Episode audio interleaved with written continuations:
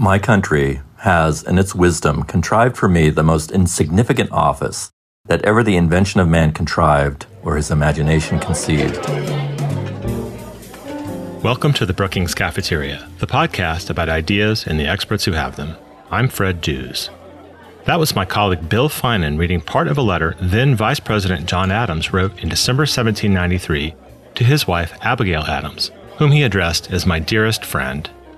In his note, Adams lamented his inability to do anything about a growing conflict between Britain and France, which seemed to threaten the Washington administration's policy of neutrality. And as I can do neither good nor evil, the vice president continued, I must be borne away by others and meet the common fate. On this episode of the Brookings Cafeteria, a discussion about the vice presidency of the United States, a position ill defined in the Constitution and derided for much of the nation's history, until only the last few decades. My guest is Elaine Kamarck, Brookings Senior Fellow, founding director of the Center for Public Management, and author of the new ebook from Brookings Press titled Picking the Vice President. In the interview, Kamarck discusses the historical role of the vice president, how the VP choice factored into presidential politics until the late 20th century, and why that started to change to the point that the vice president is now a much more important office than it ever used to be. As well, Kamarck addresses former Vice President Joe Biden's selection of Senator Kamala Harris to be his running mate, potentially making her the first woman and person of color to become Vice President of the United States. For a longer discussion of Biden's choice of Harris, listen to a recent episode of The Current podcast, in which my colleague Adriana Pita talks with Brookings Senior Fellow Camille Busette about the significance of the pick. Also on today's episode, Senior Fellow Sarah Binder reflects on what's happening in Congress or what's not happening in Congress. Binder walks us through recent congressional activity around coronavirus relief bills and the political winds shaping the Democratic and Republican approaches. You can follow the Brookings Podcast Network on Twitter at Policy Podcasts to get information about and links to all our shows, including Dollar and Sense, the Brookings Trade Podcast, The Current, and our Events Podcast. First up, here's Sarah Binder on what's happening or what's not happening in Congress. I'm Sarah Binder, a senior fellow in governance studies at the Brookings Institution. We often say that Congress is gridlocked and is getting nothing done. That can be an exaggeration because lawmakers can often address the small stuff, even when the parties deadlock on big problems. But right now, in mid August, it's stalemate all the way around. So what's happening on Capitol Hill? Or rather, what's not happening in Congress? And why not? The looming issue on the table, were the parties actually negotiating, is one more large scale emergency relief package before the November elections, what's being called CARES 2.0, following the mammoth CARES package enacted almost unanimously in late March to address the economic and health crises caused by the spread of the coronavirus. House Democrats passed a $3 trillion HEROES Act in early May, with funds to expand many of the more successful programs enacted in the original CARES Act unemployment benefits, cash payments to individuals, small business loans, grants to state and local governments, money for testing, and so forth. In contrast, Senate Republicans took a wait and see attitude in May and June, in part because the Republican conference was divided on whether more aid was needed, and probably also because the states that were hit the worst by COVID 19 were largely blue, Democratic states until that was no longer the case in July and August when the virus raced through Republican red states. But Senate Republican leader Mitch McConnell from Kentucky couldn't get his Republican colleagues on the same page. And cleavages in the Republican conference undermined his ability more recently to put a rival $1 trillion bill on the floor for a test vote. With Democrats pushing for a $3 trillion HEROES package and Republicans in the White House not willing to come up to $2 trillion, talks broke down. Instead, the president signed some executive orders that experts say can't possibly provide relief for hurting Americans, nor revive the economy or fight the virus. So what's going on here?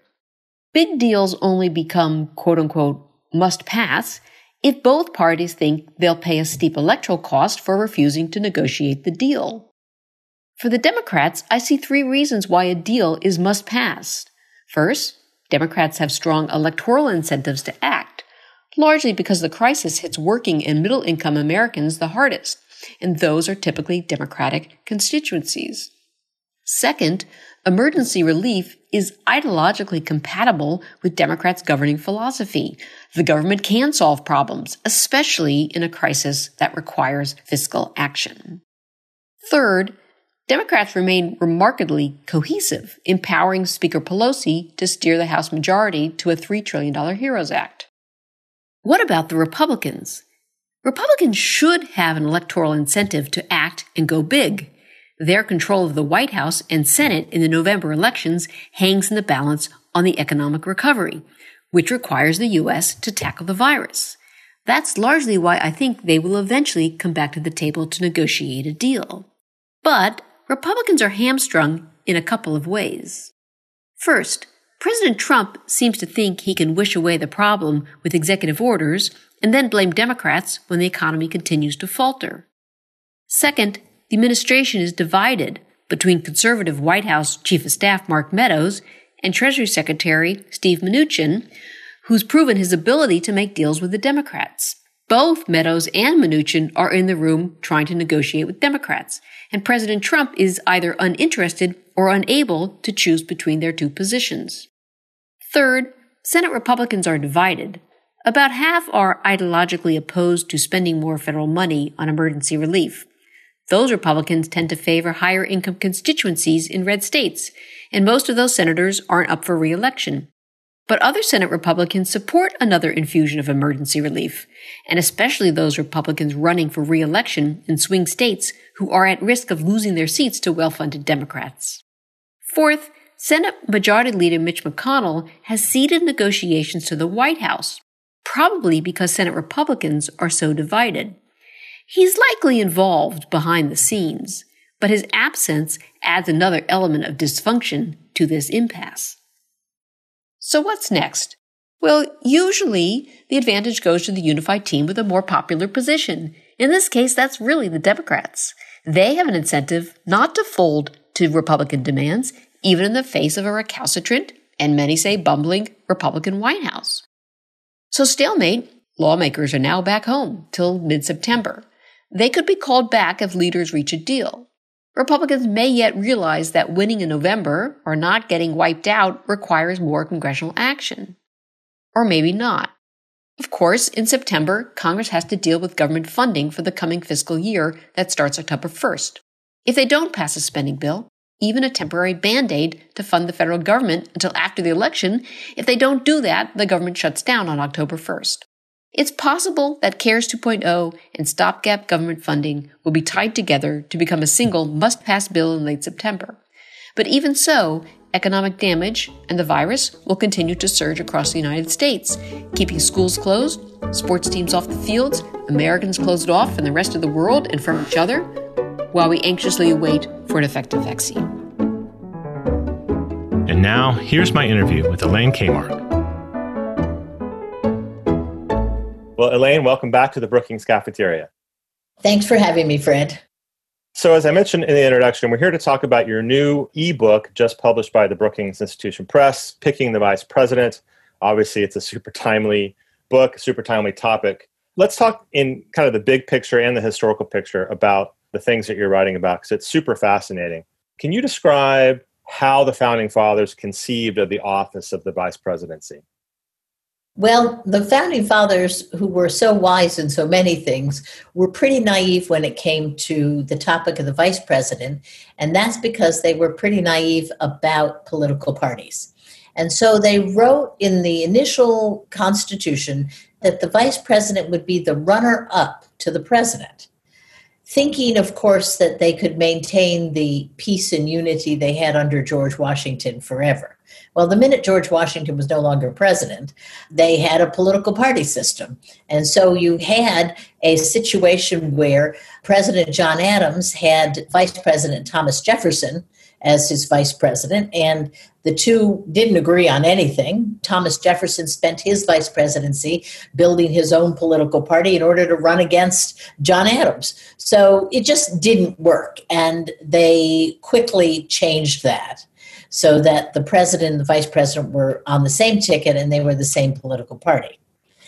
But the second important thing to realize about this is from 1831 all the way up till 1968, we nominated our presidential candidates in both parties in conventions. And those conventions were composed of basically what we would call today super delegates, party leaders, county chairmen, state chairmen from around the country. And they came to the convention city and they actually deliberated. They didn't have primaries. If there were primaries, they were meaningless. The convention delegates got to the convention city and they engaged in days, sometimes weeks, of negotiations. Because that was the way the system worked, guess what? The biggest prize in the negotiation was to offer somebody the vice presidency. And often they would offer someone the vice presidency in order to get their delegates and be on the ticket. And very often, this meant that the president and the vice president didn't agree on much. They were from different factions of the party, from different parts of the country. And so, for much of our history, we had some pretty dysfunctional presidents and vice presidents. I'll just shout out for listeners that you've written a book about the presidential primary system called Presidential Primaries. I think it's in its third printing. We've done a podcast on it. We did yep. our email course on it. So that's a fascinating history and contemporary look at the presidential primary process itself that this, the vice presidential pick, is very much a part of. So you mm. talk about the dysfunction that existed a lot of the times between the president or the presidential nominee and the vice presidential nominee. Can you talk about some of the examples, the famous examples of sometimes where that just didn't work? Oh, yeah. Well, for instance, one of the famous examples was Theodore Roosevelt and his vice president, a guy from Indiana, and the ticket was famously called the hot tamale and the Indiana icicle because the two were so different. Teddy Roosevelt's vice president spent most of his time chairing the Senate, which is his constitutional duty, and undermining everything that Teddy Roosevelt was trying to do. The second Roosevelt to have this was Franklin Roosevelt, whose first vice president was John Nance Garner, who also disagreed with much of the New Deal and tried to undermine Roosevelt in the Senate. So we've had two examples of vice presidents, then if you go back and include Thomas Jefferson, there's three famous examples of vice presidents who not only didn't help the president, but they tried their best to screw up what the president was doing. The second, more common model was that the president simply ignored the vice president or sent the vice president off for trivial duties. That's why, for those of you listeners who watched Veep, the TV series, you may remember how there was a trope that ran through all the episodes where the vice president would come into her office, say to her assistant sitting there at the phones, Did the president call? And the answer was always, Nope. And it became a sort of funny joke because that was frankly the way most presidents and vice presidents were for much of history. The president didn't call because, if you think about it, the vice president was chosen to balance the ticket, right? That meant they were from a different region and or a different ideology. So the president often didn't want anything to do with the vice president and certainly didn't want to give the vice president something important to do. Well, the ideology difference is really stark, I think, in the Lincoln Johnson ticket in 1864. You have President Lincoln dumping Hannibal Hamlin for Andrew Johnson. How'd that work out? Oh, well, the interesting question about that is if Lincoln had lived, would he have been able to do with his vice president what he did with his cabinet? Create a team of rivals. He clearly put Johnson on the ticket in order to try to get the cooperation of the southern states in putting the Union back together and Reconstruction. The problem, of course, was he was shot. And then somebody who was diametrically opposed to Lincoln and to most of the Republican Party at that time, who had won the war, became the president and tried to basically undo the Union victory and roll back all the rights for the former slaves, et cetera, prevent the former slaves from getting rights. And that's clearly not something Lincoln would have done. But whether or not Lincoln could have managed that very different person, we don't know. Never got a chance. Let's fast forward nearly 100 years to an example where it seems to me that you have a classic balancing model, but also a vice president who was relegated to the sidelines, and that's Kennedy Johnson. Can you talk about that? Yeah, I mean, the sad thing about this is that a lot of these vice presidents were quite powerful and important people in their own right. And then they became vice president and found themselves powerless and sidelined. So Kennedy needed the votes in the 1960 convention in Los Angeles. Johnson was a very powerful majority leader in the United States Senate, also running for president, coming up short. But Kennedy figured he could put Texas in the Democratic column.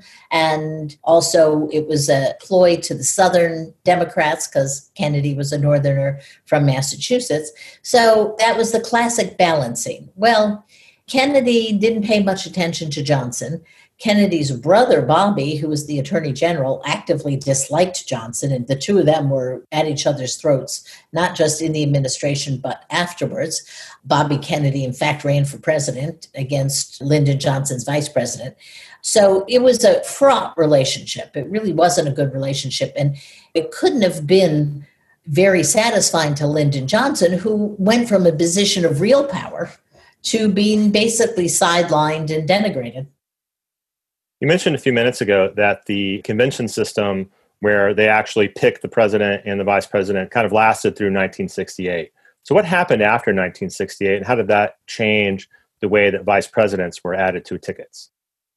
What happened after 1968 was a reform movement in the Democratic Party. And what it led to was the creation of lots of primaries, but more importantly, they were binding primaries. So Whereas in the old days, if there was a primary, it was usually a beauty contest, usually didn't mean much. After 1968, the primaries determined how the delegates were going to vote. That meant you started to get conventions where people came into the convention city and you knew the vote. I mean, you knew really with a fairly high degree of accuracy what the vote was going to be on the first ballot. And usually candidates had managed to amass the requisite number of votes long before the convention opened. I think Joe Biden this year declared that he had gone over the top sometime in May in terms of having the votes, which meant that when the delegates arrived in the city, there really wasn't much negotiating to be done. And if there wasn't much negotiating to be done, then the president could pick the vice president and pick using a sort of different set of criteria. So if you think about this, for some years they did balance, right? Jimmy Carter, a Southerner from Georgia, picks Walter Mondale, a traditional liberal from Minnesota. Okay, that's a classic balanced ticket. When Bill Clinton ran, and this is where the turning point is, everybody expected him to pick Mario Cuomo because they had that balancing mindset. They thought, okay, Bill Clinton was a Southerner from Arkansas and with a conservative for the Democratic Party, a sort of center left orientation, whereas Mario Cuomo, Northerner, and a classic liberal, New Deal liberal. So everybody thought for sure that it was going to be Mario Cuomo.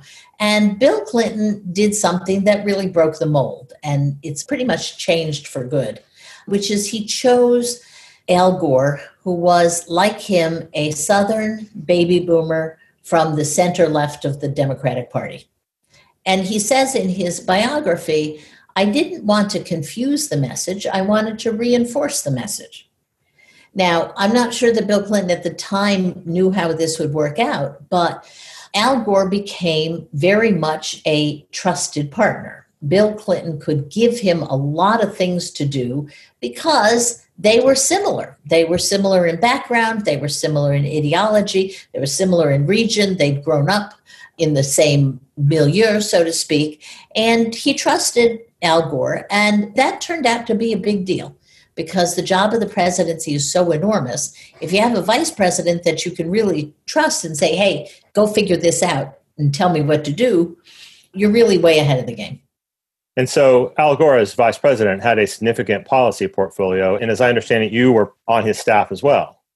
Yeah, I was hired to run the Reinventing Government initiative, but there was nobody working for President Clinton who ran Reinventing Government. It was just me reporting to Al Gore, who reported to the president, obviously. And that was the case with several other areas of important policy. The relationship with Russia was another one. Environmental policy, Al Gore really did run the show.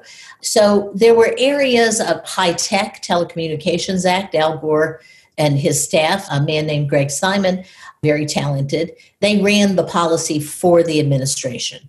And, you know, if you think about how enormous that job is, being able to take chunks of policy and give them to somebody that you know and you trust is a huge advantage, which is why I think the model has switched from the balancing model to the partnership model.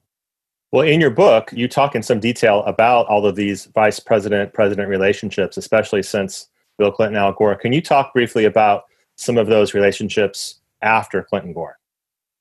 Well, the Bush Cheney relationship was, if anything, even closer.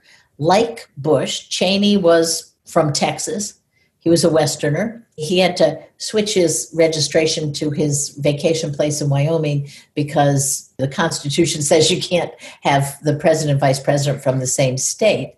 But let's face it, Dick Cheney was an oil man from Texas with a heavy political background.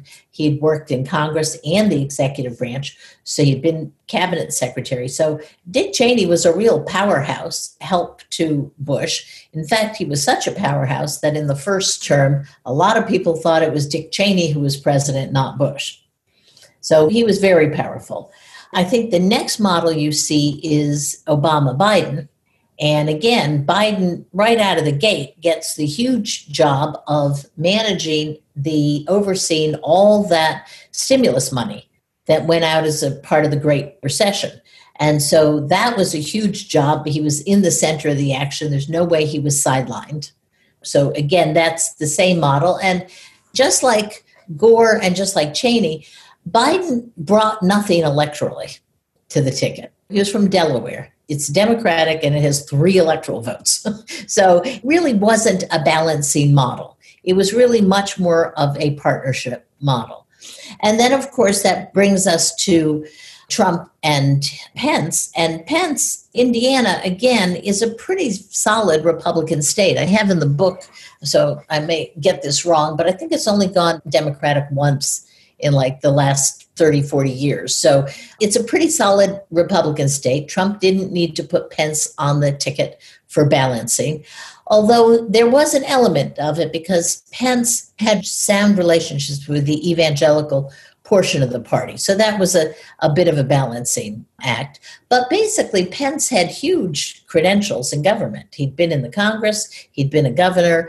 Trump had no government experience. I think Pence was a very valuable addition to the ticket, and he's running the coronavirus task force. He's done a lot of foreign policy work for Trump. So I think Trump Pence is very much in the model of our recent president and vice president pairings. In all of these recent examples, though, is there space for the vice president to disagree with the president he's serving? I mean, you write about Dick Cheney in his second term maybe wasn't as powerful as he had been in his first term. Are there areas of disagreement ever between the president and the vice president in the partnership model? Or is the vice president just kind of expected to carry out the president's wishes, even if they're in large, important portfolios? It's really the latter. And any disagreements are very, very carefully expressed and almost always in private. So we don't really know about these until we've uncovered layers and layers of history. When that sometimes puts vice presidents in awkward positions. I mean, Gore had to stand there during Clinton's impeachment and all the scandal around Monica Lewinsky and show the flag. Pence has had to do that time after time after time. But that's how they keep their power. They keep their power by keeping their advice and their disagreements very, very private. And sometimes they win and sometimes they don't. Now, in terms of the law, of the Constitution, of the structure of the two offices, the president obviously is very well defined in the Constitution, has a lot of power. As far as I know, there's nothing that really defines the vice presidency beyond that he's the presiding officer or the president of the Senate. So he breaks ties if there are ties. I mean, is there anything that would keep a modern president from again relegating a modern vice president or keeping that person out of the loop?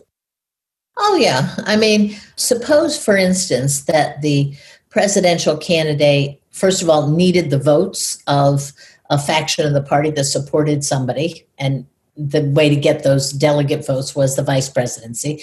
I mean, even though we have a primary system which tends to end the nomination race before the convention, it's entirely possible that someday three people could come into the convention with more or less an equal number of votes, right? And then a deal would have to be cut for who's going to be vice president, who's going to be president. It still could happen again. It just happens much less often than it used to.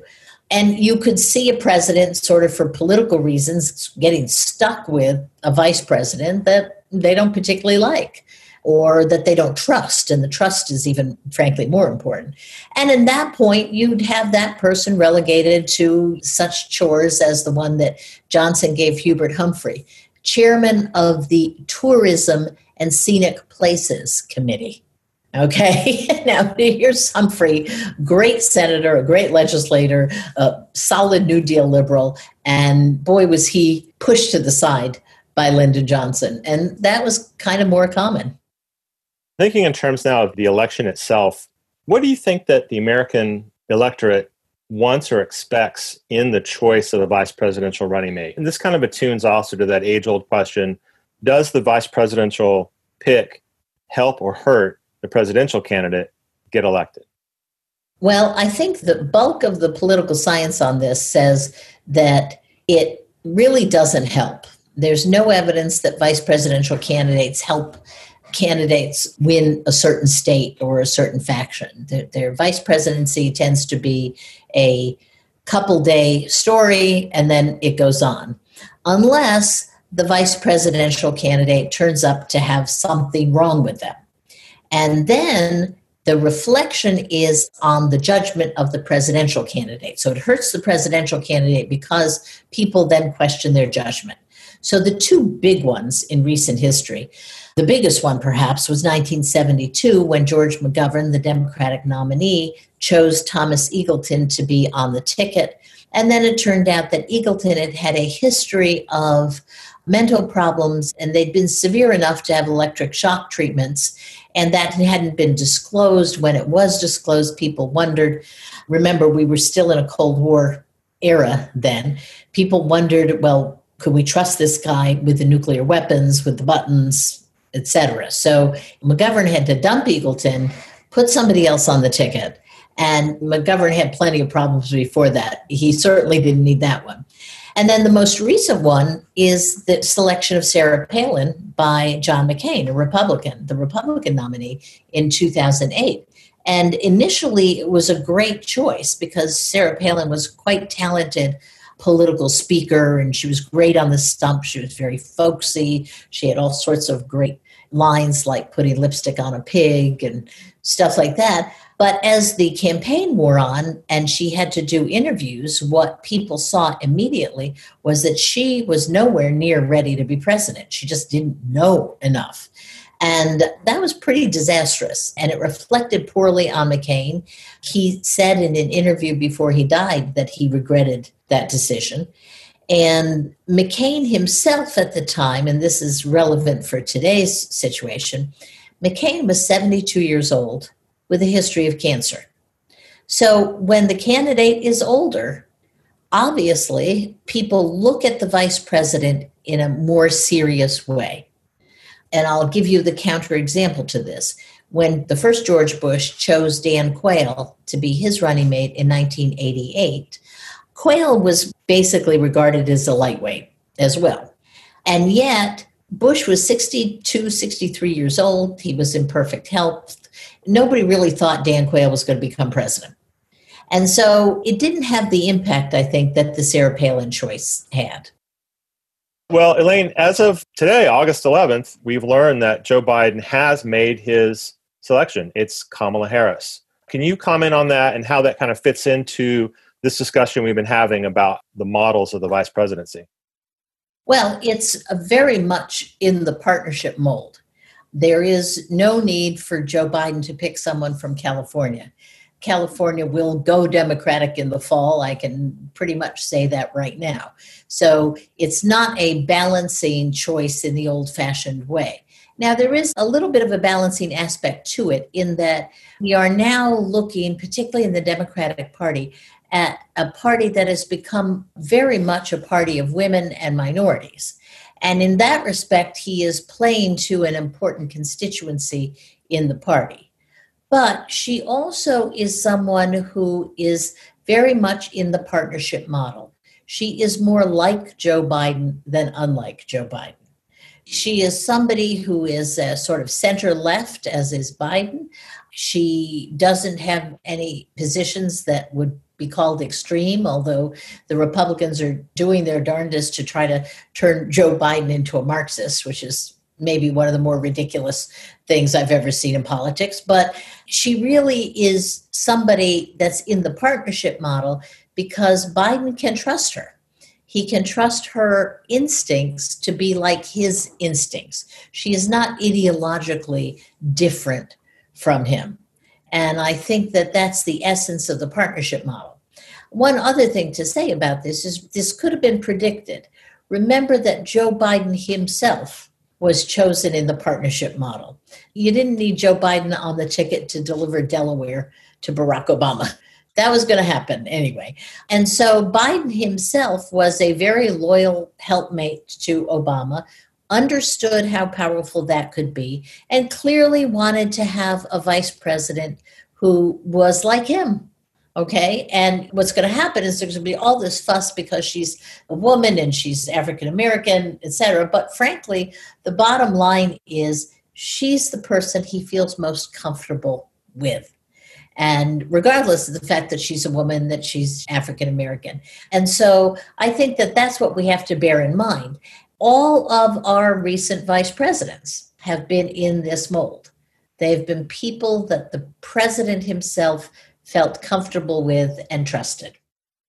There was also this criticism that we started hearing about her, though, as she emerged as a leading contender, that during the primaries in one of the debates, she had some pretty pointed words for Joe Biden's track record. But then that struck me and a lot of people also as incredibly sexist that they would charge her with that kind of political rhetoric when we didn't hear that about, say, George H.W. Bush when he was running against Ronald Reagan and then got picked to be his vice president. They got picked. Listen, I mean, what that episode showed me and may have showed Joe Biden as well is that she could do something that's very important for the vice presidential candidate to do. She could prosecute, she could make the case. She made the strongest case she could against Joe Biden.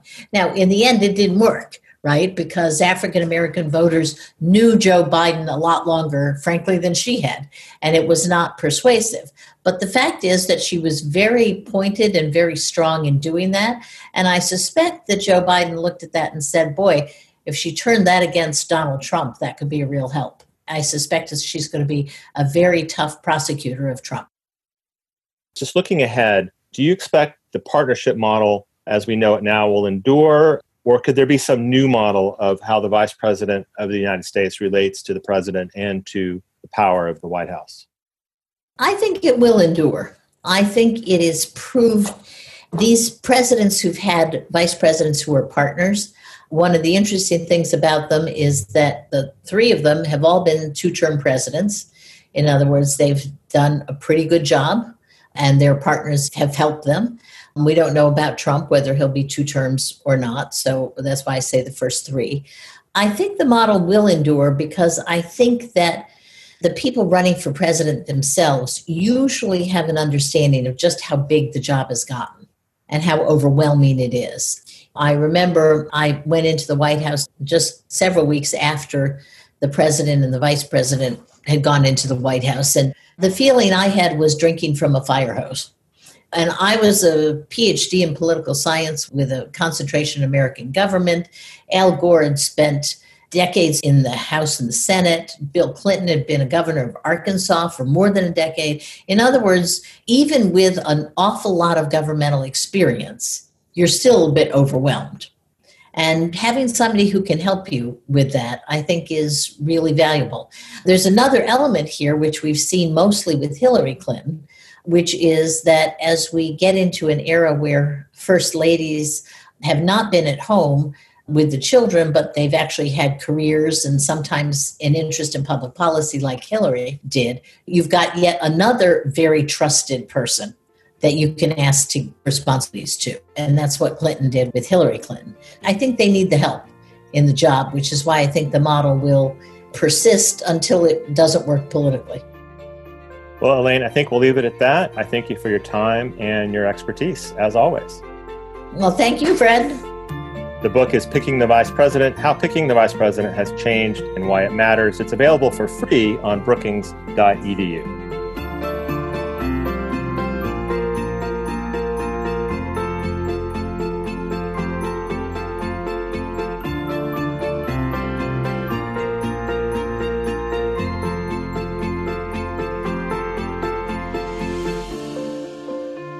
The Brookings Cafeteria podcast is made possible with the help of an amazing team of colleagues.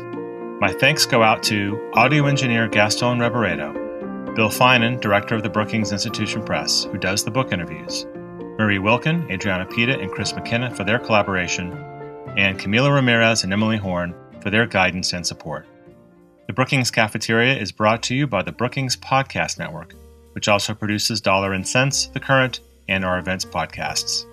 Email your questions and comments to me at bcp at brookings.edu. If you have a question for a scholar, include an audio file and I'll play it and the answer on the air. Follow us on Twitter at Policy Podcasts. You can listen to the Brookings Cafeteria in all the usual places. Visit us online at brookings.edu. Until next time, I'm Fred Dews.